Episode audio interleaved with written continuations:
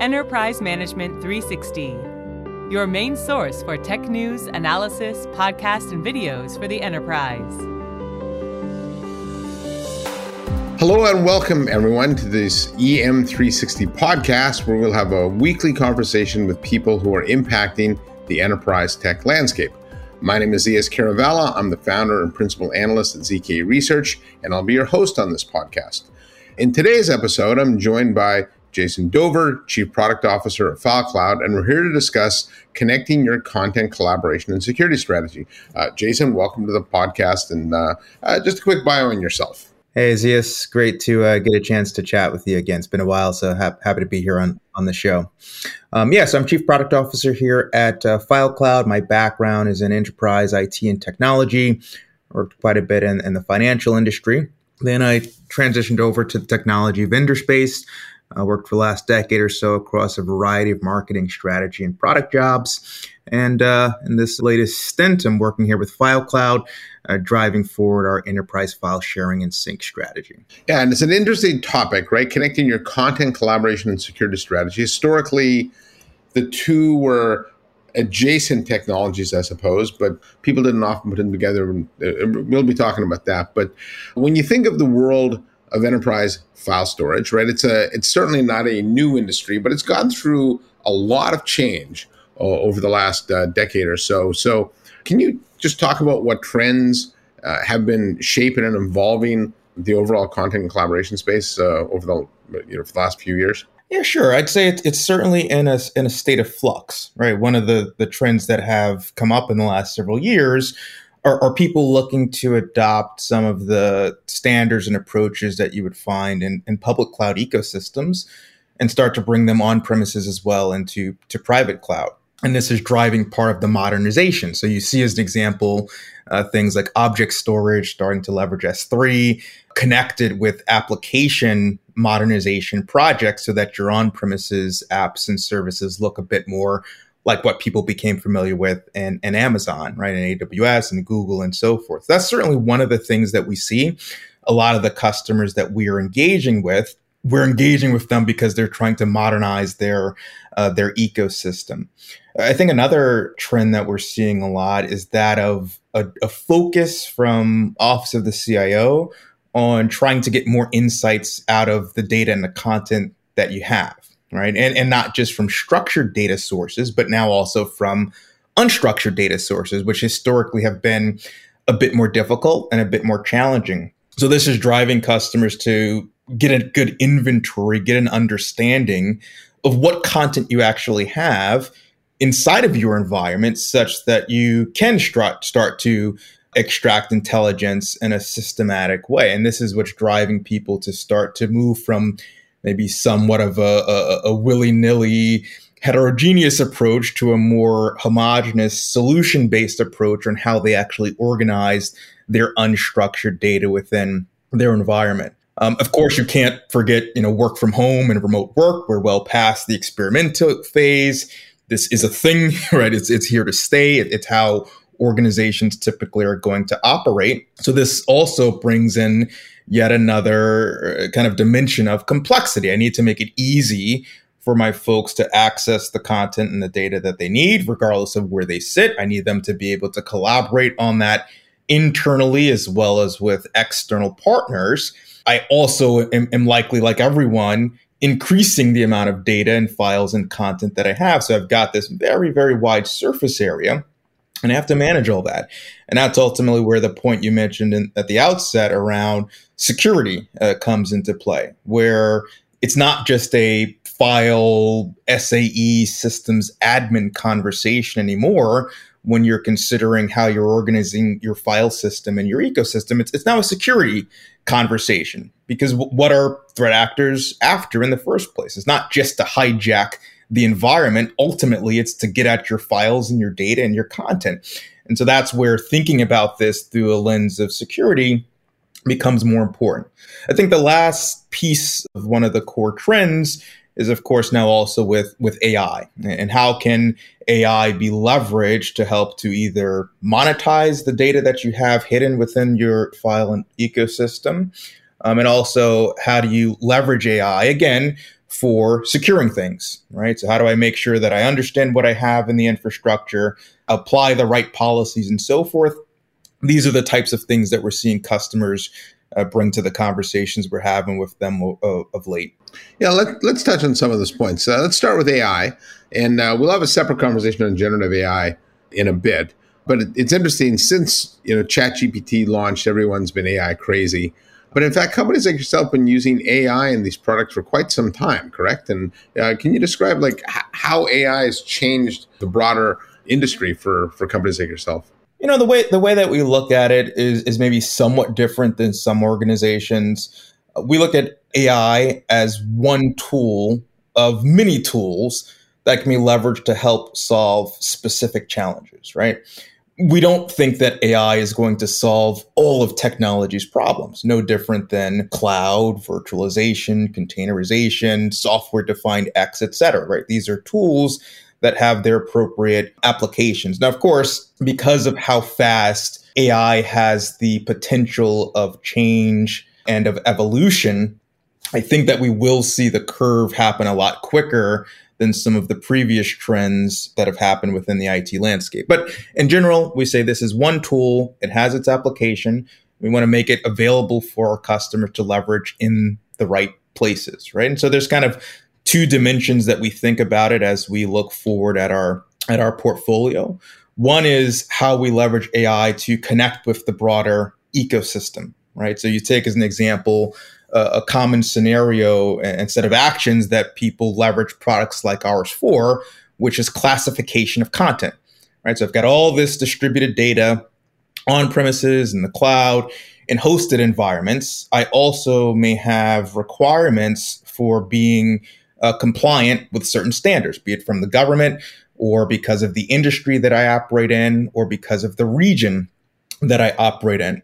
And so I need to understand what's the actual content that I have. Do I have content that, as an example, contains sensitive data, my own sensitive IP, a sensitive IP of my users, sensitive IP of my employees, and similar things. Now, there's multiple approaches. You could have a set of administrators that's tagged with looking at all the content and tagging it. Uh, you can write complex rules and develop basic scripts for classifying and analyzing that content. Another thing you could do is leverage a large language model that can do that far more efficiently of looking through the content that you have inside of the environment, tagging it appropriately, and then helping to apply the right policies on how that content is handled. As an example, don't share anything that has social security numbers. fairly simple use case, but you can imagine how that can get more complex. So that's that's kind of one aspect. in fact, we have some capabilities along those lines coming up in our next product release that we're right at the precipice of launching. Now, the second aspect of how we think about AI in the product is how do we use AI to make the core of the product itself smarter, right? So you may think, as an example, again, that you have someone that is sharing a piece of content uh, or sharing a file with someone else. Well, if I can actually interpret what the intent is, I may be able to make recommendations to that end user about other pieces of content that are related that also should possibly be shared. And perhaps if if that person says yes, I want to do that, well, I can leverage AI to now go ahead and make some decisions to facilitate making the right content available for whatever the end purpose that you're trying to do is, right? So those are some examples of the types of things that we're thinking about for uh, the future as well. With with our latest iteration, we allow an, an end user to connect their FileCloud deployment with uh, OpenAI. Uh, in future, we're going to be looking at things such as on-premises large language models as well. Uh, that allows for organizations that have to keep everything inside the boundaries of their firewall but we certainly see AI as having a core kind of role as we think about the future, right? Again, if we go back to the security angle, right? Well, threat actors are leveraging AI. So if you want to be able to protect your environment, it only makes sense that you fight fire with fire. We think about the analogy of, you know, a snake, right? Well, you need you need the venom to make anti-venom, and that's kind of how we think about it. And so as we progress our roadmap, we're going to be looking at ways at how we can leverage AI more in the core of the product to help our customers protect their data and content. Yeah, you know, it's it's funny. I think I do think a lot of IT pros. I don't want to say it's naive, but I guess you're stuck in the old ways of doing things where they're still trying to, you know, uh, fight security and you know ward off the bad guys using a lot of old manual methods and uh, you know old school tools. And I agree with the fight fire with fire. If the threat actors using AI, the only way you can combat it is with AI. And I've I've often likened it, especially with your data, right? Finding that you know that bad piece of data is like finding a it's a needle in a stack of needles. So now, staying on the topic of generative AI, what's the uh, potential that that brings to allow people to just interact with data differently?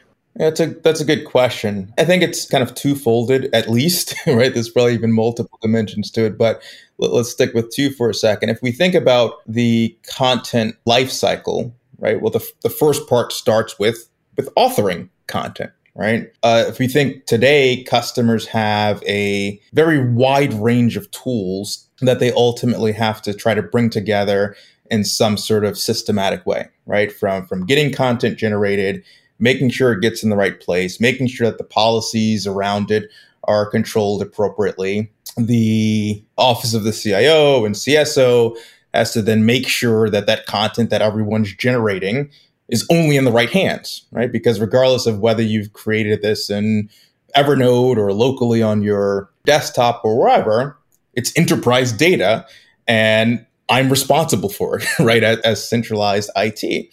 And so when we think about that overarching life cycle, where, where I think the opportunity comes from is ultimately consolidation, right? We, we know that in various branches of IT, we go the, through these models of distributed technologies and then back to much more consolidation. I think we're going to see a trend moving back towards consolidation because it comes to control, right? Shadow IT is kind of out of control today, right? D- down at the at the user level, but also at the IT level. It's it's far too easy for someone to simply swipe a credit card and, and now start sending your data externally, right, to services that are processing them. And and, and ultimately the the CIO has has no idea what's going on. So I think that we will start to see solutions much more for delivering on-premises AI-based services uh, with agents that are distributed across the ecosystem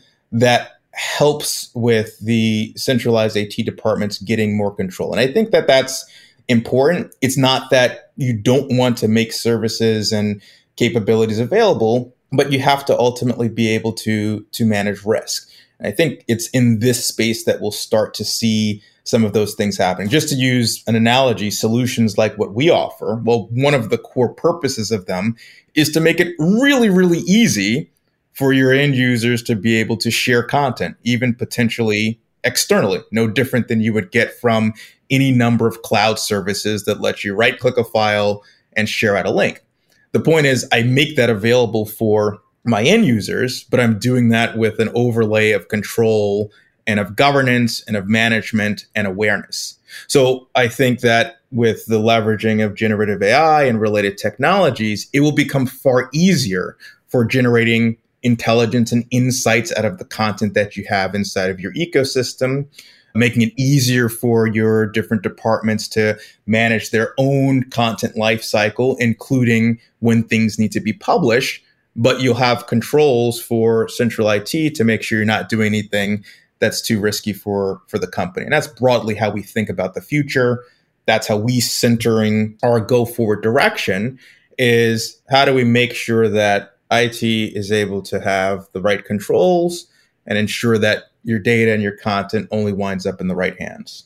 And and I think um, the ability to interact with the data differently is pretty exciting too. Because if you think historically, if I've got some data and I want to do some analysis on it, I'd have to hire likely a team of people to go do that the, that analytics for me, and that could take weeks, you know, days, weeks sometimes. And uh, now with with Gen AI, we'd like to get your thoughts on this it should speed that whole process up, right? And even though we're not, we don't know what we're looking for, we can just prod it and ask some questions, and then eventually be able to drill down on what we want. Am I thinking about that correctly? Yeah, I agree with that as well. It's very easy if you've played with some of the models to throw some sample data out of it, and, and sometimes you get some surprising uh, insights back. We're even looking at how do we leverage that in some of our internal processes and teams as well. And as we mentioned earlier, there is a big drive towards how do I get business insights out of my unstructured data sources as well. And so we certainly see this as one of the areas where Gen AI is going to be leveraged more of making it easy to get those insights out of your unstructured data source. You know, look at the last two years of presentations we've prepared for the board, right? What was the underlying message that we were highlighting there? And now look at these other data sources and reports that I have.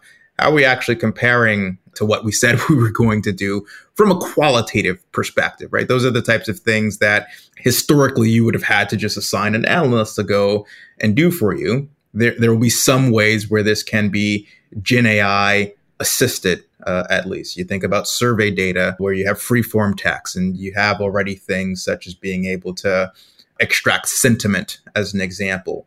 Well, this will give another dimension for organizations that are trying to understand the health of their employee base, their current state, how are the the processes and the initiative that we launched having an impact on the quality of employee experience and and things like that. So I think that's going to be one of the biggest value props, and it already is happening, is being able to extrapolate insights out of your your unstructured data sources in far easier ways than you historically have, not having to hire a team of, of DBAs and analysts to, to do that. Yeah, that's that's uh, really exciting. Now, uh, we had talked about the, in fact, the, the podcast is called "Connecting Your Content Collaboration Security Strategy," and as as companies have done that, have you found that they're thinking about their content collaboration a little differently? And what I mean by that is, historically, you might have had one tool to do the, the file sync and share and another one to do the compliance another you know. And so the, this concept i've thought about is the content collaboration lifecycle if you will especially as we're going to bring security in needs to actually uh, not just become something companies are thinking about but they're actually doing. And can you talk a little bit about that? Sure. Just starting kind of at the top as, as we engage with customers we certainly see uh, more occasions where representatives from the office of the CISO are in the room, right? And they're part of the conversation. As we review RFPs, there typically is a, a huge section now that's dedicated to security and dedicated to compliance. So we're certainly starting to see that. And historically, that was probably never the case, right? Where you would actually have a a CISO with you. Yeah, I would say this this is a, a newer emerging trend. Yeah. And it's coming from this recognition that well, this is your most valuable asset, right? Is your yeah. is your content that you have in your environment. And so any system you're you're entrusting it to, you have to make sure that it meets the the, the policies of your ecosystem and aligns with your security risk tolerance levels there. So we're certainly seeing that.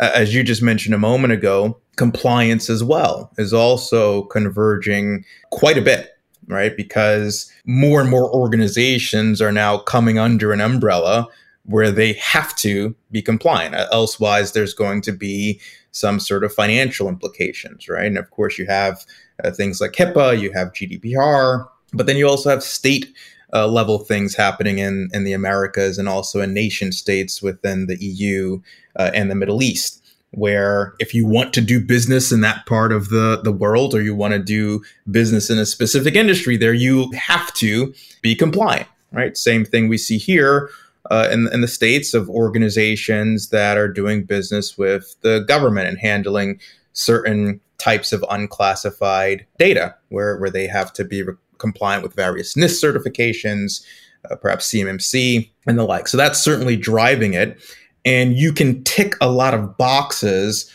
on these various standards by simply uh, managing and deploying and configuring your file management ecosystem in the right way right and so we see customers engaging with us and and looking to see how we can help them meet those standards now of course there's other things with how you manage IT overall other parts of your your physical infrastructure, access to the data centers, et cetera.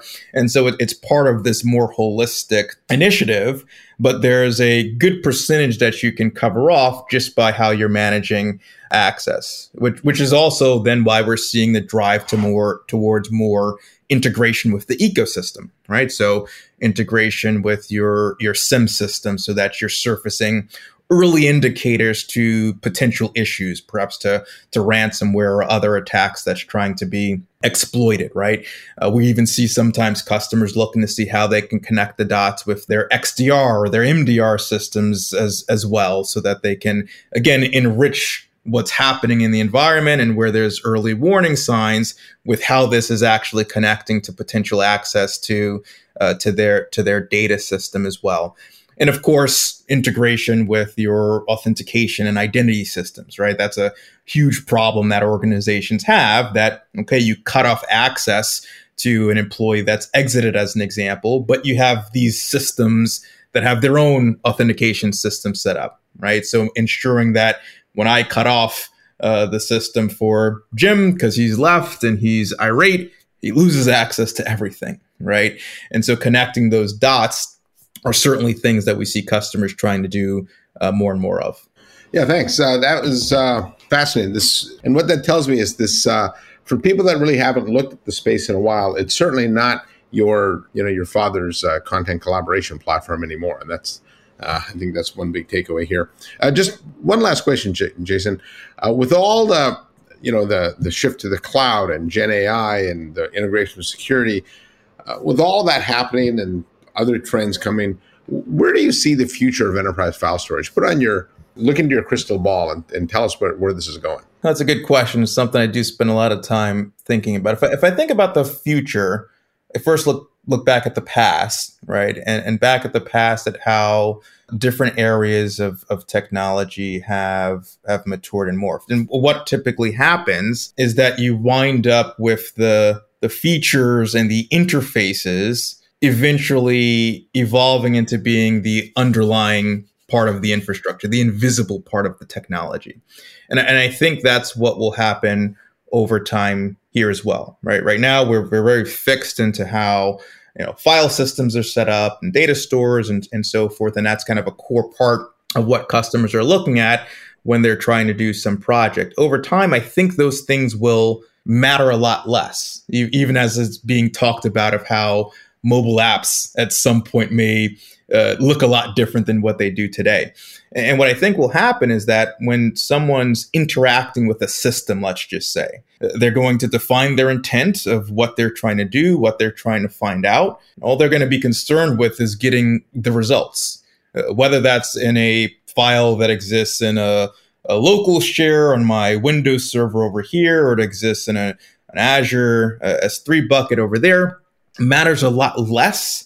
And all that really matters is are you surfacing the right content that's answering the question that I have, right? Now, of course, that infrastructure has to exist, no different than there's a lot of physical servers and infrastructure and cabling for the cloud. We talk about the cloud as it being this this this kind of a fluffy thing that's there and it, it, it just kind of sits there above us. But really, there's a lot of tin and electricity and so forth. And, and it's going to take the same thing from vendors like us to make this possible. What I think the world looks like in the future is that enterprise customers will get to care less about how the underlying glue all fits together.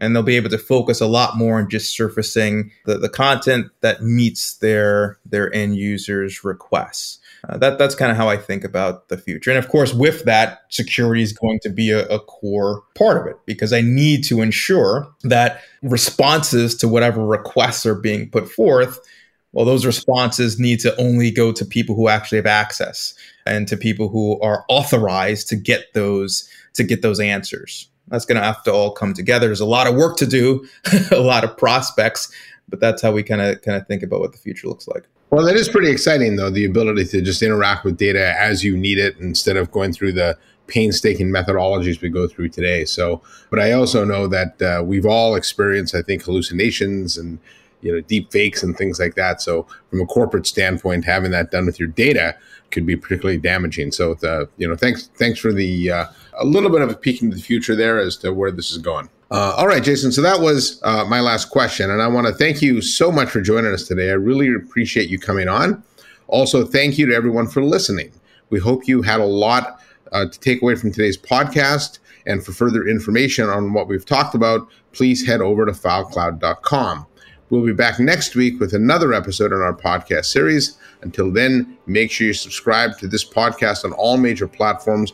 And you can also follow the conversation on our social channels at EM360Tech on Twitter, also known now as X, and uh, as well as LinkedIn. And uh, for more great daily content, head over to em360tech.com. On behalf of Jason, I'm Zeus Kerravala saying thanks for listening.